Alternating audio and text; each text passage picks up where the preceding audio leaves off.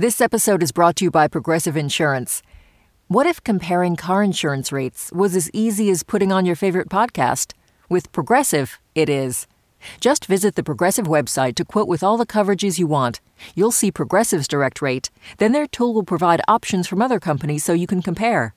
All you need to do is choose the rate and coverage you like. Quote today at progressive.com to join the over 28 million drivers who trust Progressive. Progressive Casualty Insurance Company and Affiliates. Comparison rates not available in all states or situations. Prices vary based on how you buy. Listener supported. WNYC Studios. Oh, wait, you're listening. Okay. All right. Okay. All right. You're listening, Listening to Radio Lab. Radio Lab. From WNYC.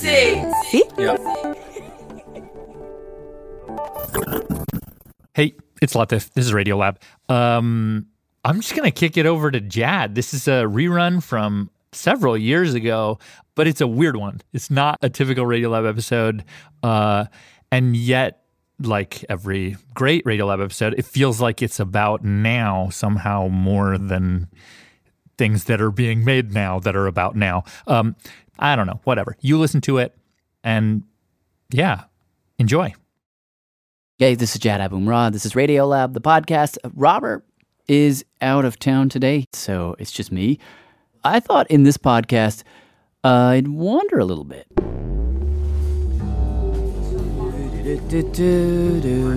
generally, and that should be in front of your mouth. You So I'm going to start with a conversation that uh, Brooke Gladstone and I, this is Brooke from On the Media, that she and I had with my brother-in-law, Eugene. I'm Eugene Thacker. I'm an author and professor at the New School in New York City. We talked about this very weird thing that happened to Eugene, uh, and I asked Brooke to join me because it just felt like her kind of story. I've been wearing black since I was 13. uh, I just want to point out that the two of you are head to toe in black right now. In any case, to set it up, Eugene is a hardcore scholar of philosophy, and he writes these books that um, sometimes can be a little dense. I mean, he'll use words like exegesis and ratiocination.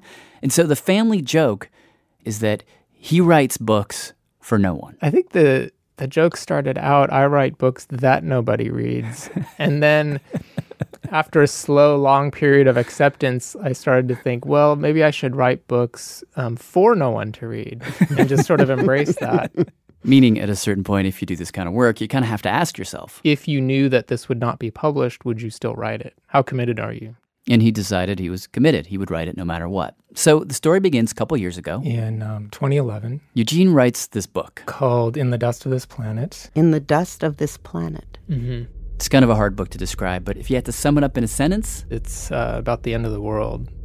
but not in the Hollywood sense, it's darker than that. Your hypothesis is the greatest horror is that nothing exists and nothing matters. And the world that we live in, that we define in terms of humanity, doesn't care about us. Right. What in philosophy is often referred to as nihilism or pessimism, um, that there might not be a purpose to things or to your life or to our existence or to the cosmos. Uh, there might not be an order to things. We might not be here for a reason. This all might be purely arbitrary and an accident, That there's no inherent meaning to anything. that it just doesn't matter. This is what Nietzsche called The most difficult thought.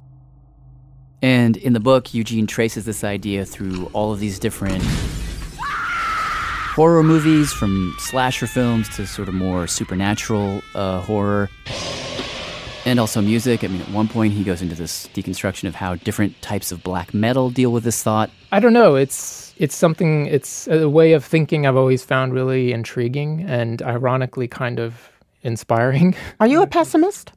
On my better days, Are you a nihilist? not as much as I should be.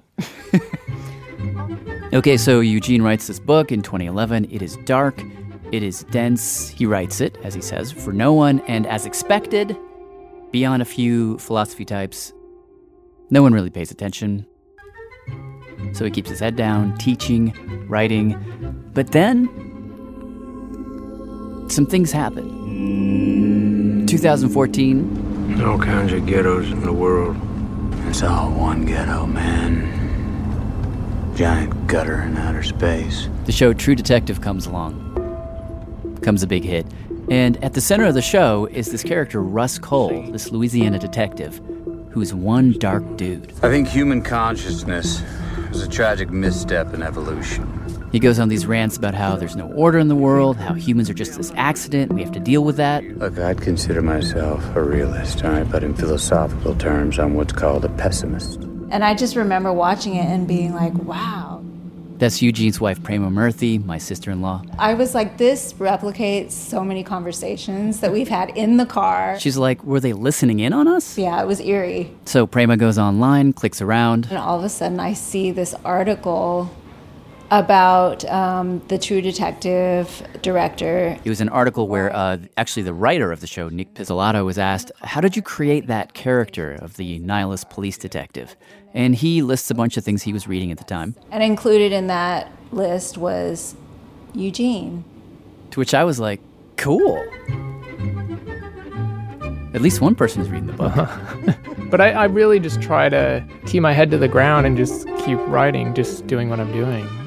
But then things got weirder. Okay, so now let's let's pull up the um, the Lucky magazine. Let's see if we can Oh, find it. Short time later, Prema is flipping through this fashion magazine. Lucky magazine, and there was a spread with this actress Lily Collins, 25 year old actress. who I'd never heard of, Pretty big right now. She's standing on a street corner. dressed up in all of this sort of goth makeup and clothing. And in the photo, she is wearing Eugene's book on her chest She had on in one of the shots a sweatshirt that had the cover of the book. in the dust of this planet. Big letters right on her chest. And I was just like, no way. I mean, it was definitely uh, what the. F- This is crazy. like, what? She's just casually wearing my husband's book cover. I don't know. Again, I didn't react to, but it was just strange. Turns out a Norwegian artist had made a painting of the book. That image had gotten picked up by a fashion label and turned into some very expensive clothes. You know, I write books for no one to read, so obviously, I'm not pulling in a lot of royalties on these. But you know, Eugene says he's not going to sue. I'm not going to sue or take any legal action or or really do anything about it. Because he says that's not why he writes. Okay, so that happened. But then it gets weirder still. So one day, my wife, Karla Murphy, is online. This is the day that Jay Z and Beyonce announced they're going to do this big international tour. Karla's watching the video that they released to promote that tour, sort of a fake movie trailer. This is on the run. It's all flashy guns, fire, hookers. You're a smart guy. It, it doesn't really make a whole lot of sense. I mean, it's some kind of Bonnie and Clyde thing, I think. I mean, they're running from someone, you're not quite sure who. Beyonce's in a wedding dress. She's got a veil on. But she's shooting semi automatic weapons in her wedding dress. Cut to car chases, cut to money flying everywhere. But at exactly 37 seconds in, Of course. Oh, then. then oh, oh, there, go, go back, go back, go back. It's like you're making me think too fast. You see Jay Z turn, stick a giant gun out to his right, and he is wearing Eugene's book. Right there on his back, in the dust of this planet. That's not you. Now, this is the point at which I was like, okay, what do we make of this? I mean, could it be that Eugene is no longer writing books for no one, that somehow he has become a conduit for this idea that we all, in that subterranean way that pop music operates, that we all are channeling right now? That was my thought. Yeah, no, I think that's um, that's the question.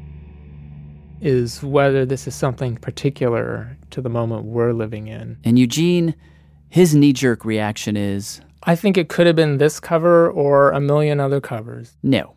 This is just meaningless appropriation. I don't think there's anything more than that to me. Than it's just it looks like a cool phrase to go on a T-shirt to put on a goth girl in some photo shoot. And why is it cool? Right. Because my hunch is you might be right, but you Mhm. also might be wrong because of the answer that you're about to give to Brooke's question. It's cool because some publicist No, decided no, this. no. I mean, this was sort of the conversation I wanted to have, and that's why I called Brooke. Like, what is behind all of this nihilistic entertainment that's everywhere? Now, Brooke, for her part, agreed that Eugene probably is tapping into something. Yes, but is this unique to this moment? And to that, I would say no. Really? You don't think this says anything about now? I think there are cycles in which the sense of meaninglessness comes out in sharper relief than other times. Mm. But you can identify them over and over again. Yeah. Nihilism goes all the way back. Brooke actually turned us on to this guy. Simon Critchley. I am the Hans Jonas Professor at the New School for Social Research. Simon wrote an article that uh, basically made the argument that nihilism is the basic credo of cool. Because it's it's sexy, it's interesting, and it's been that way forever. Oh, I've got I've got I've got the best thing for you. You'll love this. it's a Russian word, right? He said the word really got its pop in 1862. This is 150 years ago. There's a novel by Turgenev called Fathers and Sons. And in the novel, the son, who's the nihilist, turns to his conservative dad and he says, We base our conduct on what we recognize as useful. In these days, the most useful thing we can do is to repudiate, and so we repudiate everything. The father says, Everything? Everything. With indescribable composure. So that's the nihilist moment. Everything goes. And Simon says, roughly from that point on, you see uh, young people glom onto this idea again and again as a way to, you know, say no to the older generation or to just what's happening in the world. For example, after World War I, you had tens of millions of people dead, this lost generation that was confused and disgusted at what had just happened. And out of that, says Brooke, you get Dada. I want to pull up here on the computer the manifesto of Tristan Tzara. He was one of the founders of the Dada movement. He says Dada means nothing. Everything one looks at is false. I do not. Dada, abolition of memory. Dada, abolition of archaeology. Dada, abolition of prophets. Dada, abolition of the future. And after World War II, she and Simon say you had similar movements in the 70s and 80s with the threat of nuclear annihilation. You get punk rock. It just keeps going. Pop culture, at least since I was a kid, has always been deeply nihilistic. You know. All right, so it's nothing new. But when I ran Simon through the Eugene jacket situation, and then I asked him, like, is there something different about today's nihilism versus nihilisms of the past? Like, is there something more potent about it? Without hesitation, he said, I'd say I'd say yes. Mm-hmm. Huh. Based Uh, on what? That's producer Andy Mills, who was with me during the interview. Well, you know, you can you can get Simon says it was more of a gut feeling uh, based on this class that he taught last year with Eugene, oddly enough. I didn't actually know that they knew each other, but they had taught this class together. So the seminar that we did in the fall last year was one of those rare seminars. We're teaching mysticism. Nobody teaches mysticism. Really obscure stuff. We're doing desert fathers, medieval female mystics. This is early Christianity. Neither of us are religious. He says they started the seminar, uh, not really expecting much, by talking about how in the 4th century AD, There was the city Alexandria. this is near Egypt, Right? Alexandria was a lot like Manhattan. It was an offshore island. It was a colony of a former power. Roman Empire. And it's the seat of all culture and all learning in the ancient world. At a certain point in the fourth century, people start to leave. They start to leave and go into the desert. People wander off and they seem to want something else. The city doesn't just doesn't do it anymore. Why? It's corrupt. It's broken. It's uh, it's sinful. He said crime was rampant, pollution, and so people just started to wander off into the desert and live in these caves. And uh, these intense forms of ascetic practice begin. Like you had these women who were not educated because women couldn't be educated, who were so enraptured with Christ that they began hurting themselves, throwing themselves into icy rivers, jumping into ovens. The body is something which is you're trying to strip away in order that you can free the capacity for, for love. Like that's So a that's a classic mystic idea, right? The Yeah. body is just getting in the way. Yeah. I want to go soul to soul exactly with God. Exactly. But the premise of that again is that the um, the world is a kind of field of ruins. But he says what really struck him is that as he was talking about all this, he would glance out at the students and he would notice this look in their eyes. I just felt that in the room there was this this deep need was being fulfilled by these strange mystics. He said the students were just in it in a way that almost never happens when you're teaching. We weren't not saving souls, but it was it was hitting something really, really deep. What exactly? I mean, do you think they were starting to form the thought of wandering into the desert, so to speak? Yeah, I think I think there's a sense in which you you, you know what do you do? Uh, secede, walk away. You know that's where a lot of people are at. As for what's behind it all, he says just turn on the news. A video showing the beheading of a second American journalist has now been verified. Disease experts say this is turning into one of the longest, deadliest outbreaks ever. The girls were gang raped and strangled. Once again, it is mostly children we are seeing brought into this hospital. I mean, the world I grew up in made sense. It was completely crazy, mutually assured destruction, but it made sense. And you could understand it in very simple terms. There was the United States, there was the Soviet Union. We were going to be eviscerated. That was clear. But it, you know, you, you knew what the balance of power was. You're you're nostalgic for mutually assured destruction. Is that what's happening now? It seems a much simpler world. Well, you at least knew who to blame for it, right? Right. That's Andy again. I feel like that's the thing. Like you look at the Cold War, and you could see like mm-hmm. specifically like F- you Soviets, F- you Americans, Yeah. F- the nukes. That's right. Right? That's right. And now, Yeah. who am I supposed to say F- you to? I'm saying F- you to Everybody. carbon emissions. Speaking of which, Today, the world's leading climate scientists warn it will get worse. no doubt one of the reasons for the current gloom is that we are in the middle of an uncomfortable shift in how we talk about climate change. Heat waves will be more frequent and last longer. This was made official when the IPCC, the Intergovernmental Panel on Climate Change, released a report where, for the first time, they stopped using the language of prevention and shifted to the language of adaptation. In other words, hundreds of scientists and policymakers, this is the world's top organization for assessing climate change, we're now saying we can't stop it. It's inevitable. And so now we need to talk about dealing with the mess that is now on our doorstep. That's David Victor, Professor of International Relations at uh, University of California at San Diego. and he is one of the authors of the report. When the IPCC first began uh, back in the late 1980s, you could imagine that people would take the climate change problem seriously.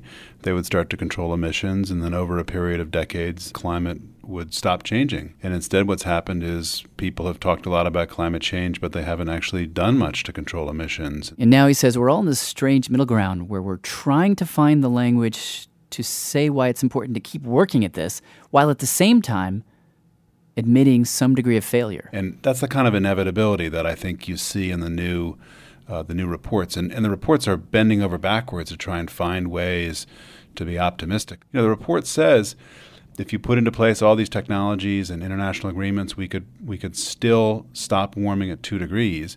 My own assessment is that the kinds of actions you'd need to do that are so heroic that we're not going to see them on this planet.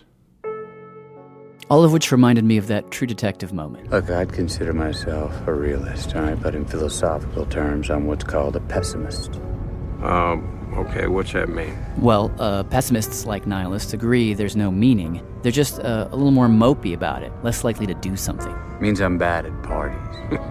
I mean, is that where we're all headed? You know, in a recent Wall Street Journal poll, 76% of people 18 and over weren't confident that the future is going to be brighter than the past. Which brings me back to Brooke's question. Why is it cool? Call it nihilism, pessimism, whatever. Shouldn't it be depressing? Why would you want to put a phrase like in the dust of this planet? A phrase that deliberately negates the person wearing it. Why would you want to put it on your chest or on your back? Yeah, yes, we do. That's fine. We, we encourage it. Headphones are good. I have down here. And since it was Jay Z's jacket, which was in a way the catalyst for this whole podcast, we decided to talk to him. Sort of. That's coming up. Radiolab is supported by BetterHelp. Whether it's already 2 a.m. on a fun night out, graduation time, a new year, we can find ourselves wishing we had more time, wondering where it all went. But there's a question. If we were magically given that time back, what would we do with it? Perhaps you'd spend more time with a friend that you've lost touch with, or petting your dog, or just noticing the sweetness of doing nothing. The best way to let those special things into your life is to know what's important to you so that you can make it a priority going forward. A therapist can guide you through the process of defining your values and understanding your priorities so you know what things you can spend your time on that will really fulfill you. BetterHelp offers convenient, affordable online therapy that comes to you. Start the process in minutes and switch therapists anytime. Learn how to make time for what makes you happy with BetterHelp. Visit betterhelp.com slash radiolab today to get 10% off your first month. That's betterhelp, H-E-L-P dot com slash radiolab. Hi, I'm Adam Grant, host of the podcast Rethinking, a show where I talk to some of today's greatest thinkers about the unconventional ways they see the world. On Rethinking, you'll get surprising insights from scientists, leaders, artists, and more. People like Reese Witherspoon, Malcolm Gladwell, and Yo Yo Ma. Hear lessons to help you find success at work, build better relationships, and more. Find Rethinking wherever you get your podcasts. Good. This sounds great. Hey, this is Jad's Radio Lab. So uh, we ended up in the flow of things, you know, as we were trying to figure out, like, in the dust of this planet, why is that cool? Why is that just scary and depressing? We ended up Like they want to talk to me? Why? That's a good question. talking to this lady, who it turns out was the person who made the decision to put it on Jay Z's back. I should say my name, I guess. Uh, my name is June Ambrose. I've been a costume designer for 22 years, mm, 20, 23 this year, and I've worked with everyone from Luther Vandross to Puffy to Sean to Mariah Carey, Busta Rhymes, Mary J. Blige to Alicia Keys, Dave Matthews Band, Backstreet Boys, Kelly Ripa, Kim Cattrall, Missy Elliott. Did you do the Missy with the balloon? Yeah. That was you? Yeah. Oh my God. And of course, Jay Z and Beyonce. That's like culture, basically. Yeah. I was responsible for some of that, that nutsy stuff. It occurred to Andy and I during the interview that uh, June has probably influenced the fashion sense of a significant portion of the human beings on this planet. And she was very clear that a costume is more than just a costume. It's like a conversation eh, without words. That really what she's doing when she styles someone is whispering to all the people that are going to watch the videos, come in contact with the billboards, go to the concerts. Like I don't have to talk to you, but I can create this conversation with a pair of pants and how they fall and how they fit and the texture and the color and the feel. She says with Jay Z for that video, she knew she needed something epic. but like effortless. I knew I wanted a biker jacket because it was a motorcycle scene, but I knew that I just couldn't give him a black leather. I needed it to. I needed it to say something, feel like something. So we were on the hunt. Her and her assistant went to dozens of places, Ateliers, studios, the showrooms. looking at all these leather jackets. It's like finding a needle in a haystack. Nothing was right. But then, They saunter into this one place. um, black denim. This place that does sort of high end grunge. They're flipping through the racks when she sees it. The jacket. Those words. and that was it. I knew it. I said, I need. This is what I need. It just felt. I mean, it was just perfect. Question was why. At this point, I hadn't really told her the whole backstory. So I pulled out a screen capture from the video. This is one where you see Jay Z sort of standing in the desert, shot from behind, in the dust of this planet on his back. And he's kind of pointing this really long, dirty, hairy gun off to his right, sort of up, like he's about to shoot the sun. Yeah, you think he's about to shoot the sun. I, I, I printed it out because it's just got this like billboard quality to it, Yeah, right? Here it is. I have a really cool one in my phone too. That's never been. Okay, so let's just look at this for a second. Yeah. I'm it over to you. So, like, why did you choose that jacket? Um, you know, it's something very menacing about it. It's almost like the aftermath. That there was something going on that was periling. The end of an era, the beginning of something new. She says in the back of her head she was thinking about how the music industry might be dying. It's definitely in a place where it's like, what now? You can hear it in the music, And, you know, if this is the biggest tour in history, really, what now? you know, and these are the whispers that you hear. But she says one of the loudest whispers was super simple. Just, here's a guy, massive pop star. Like a sovereign. He's in the desert, it's about to go down, the end of the world is literally on his back. But it was almost as if he didn't even know that was on his back. You know what I mean? It's like that was the afterthought like, oh yeah, the world's ending? Psst, I don't care. going on and stuff. In other words, He wasn't afraid. he wasn't afraid. Wasn't afraid. You know what? That's what. That's what this. We talk about whispers. That's what I get from it. Now, now that you said that, it's not so much I don't give a shit. I'm not afraid. Yeah. I mean, we all have to leave the planet. You know, everybody has their day. What you work on is not being afraid when you have to leave.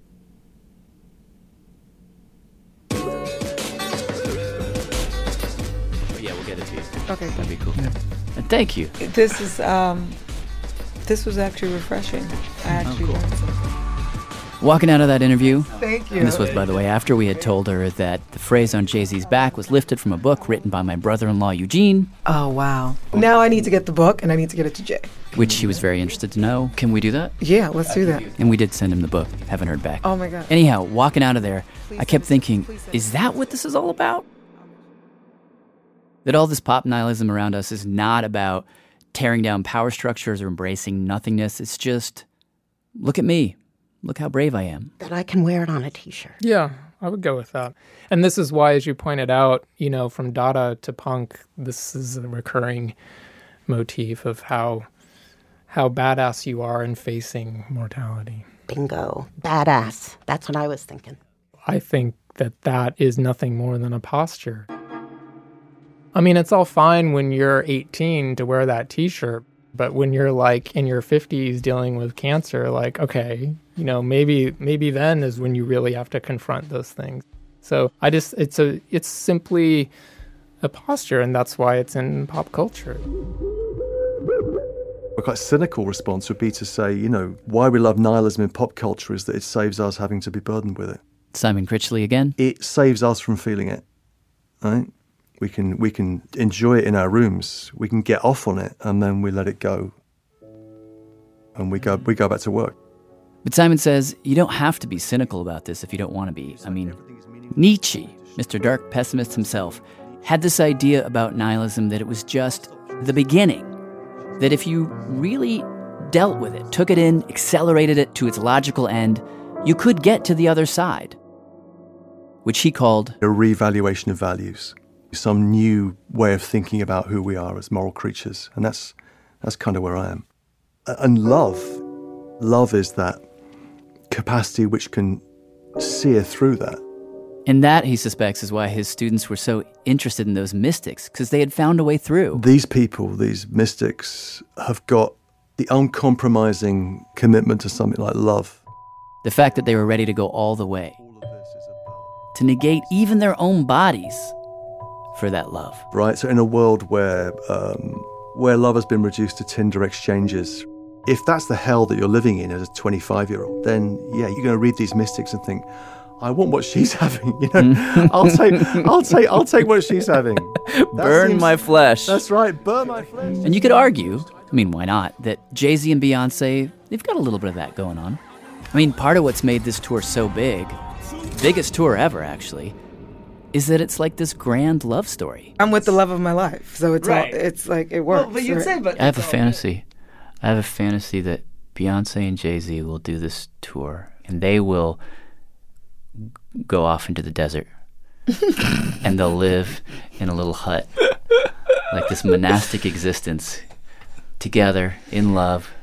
In a Oh new, a new sort of age of Aquarius will begin, starting with the two of them. That's beautiful. the loudest mic drop. Oh, Any chance of that? oh, you can really hear me slip, right, Yeah. slip on that. Yeah, It's oh, really that's a nice sound. that was your answer. Pina colada on the beach. Maybe a perfect response to Jared's question. Yeah.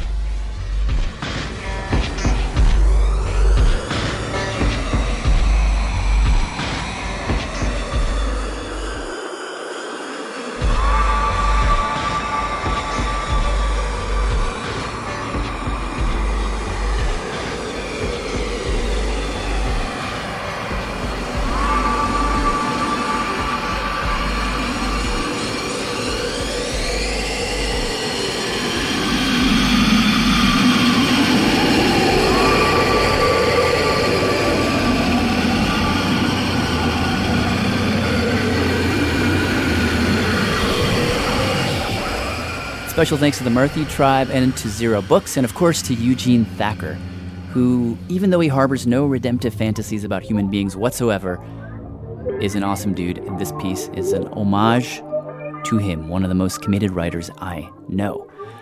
Also happens to be my brother in law. If you would like to read In the Dust of This Planet, and I actually do highly recommend it, it's super fascinating, go to our website, radiolab.org, and uh, we'll link you to it. I'm Jad Abumrad. Thanks for listening. Radiolab was created by Jad Abumrad and is edited by Soren Wheeler. Lulu Miller and Latif Nasser are our co-hosts. Susie Lechtenberg is our executive producer. Dylan Keefe is our director of sound design. Our staff includes Simon Adler, Jeremy Bloom, Becca Bressler, Rachel Cusick, W. Harry Fortuna, David Gebel, Maria Paz Gutierrez, Sindhu Sambindam, Matt Kielty, Annie McEwen, Alex Neason, Sarah Qari, Anna Rascouët Paz, Ariane Wack, Pat Walters, and Molly Webster, with help from Carolyn McCusker and Sarah Sandbach. Our fact checkers are Diane Kelly, Emily Krieger, and Adam Shibill. Hi, this is Brian from Alameda, California. Leadership support for Radiolab science programming is provided by the Gordon and Betty Moore Foundation, Science Sandbox, a Simons Foundation initiative, and the John Templeton Foundation. Foundational support for Radiolab was provided by the Alfred P. Sloan Foundation. Thanks, guys.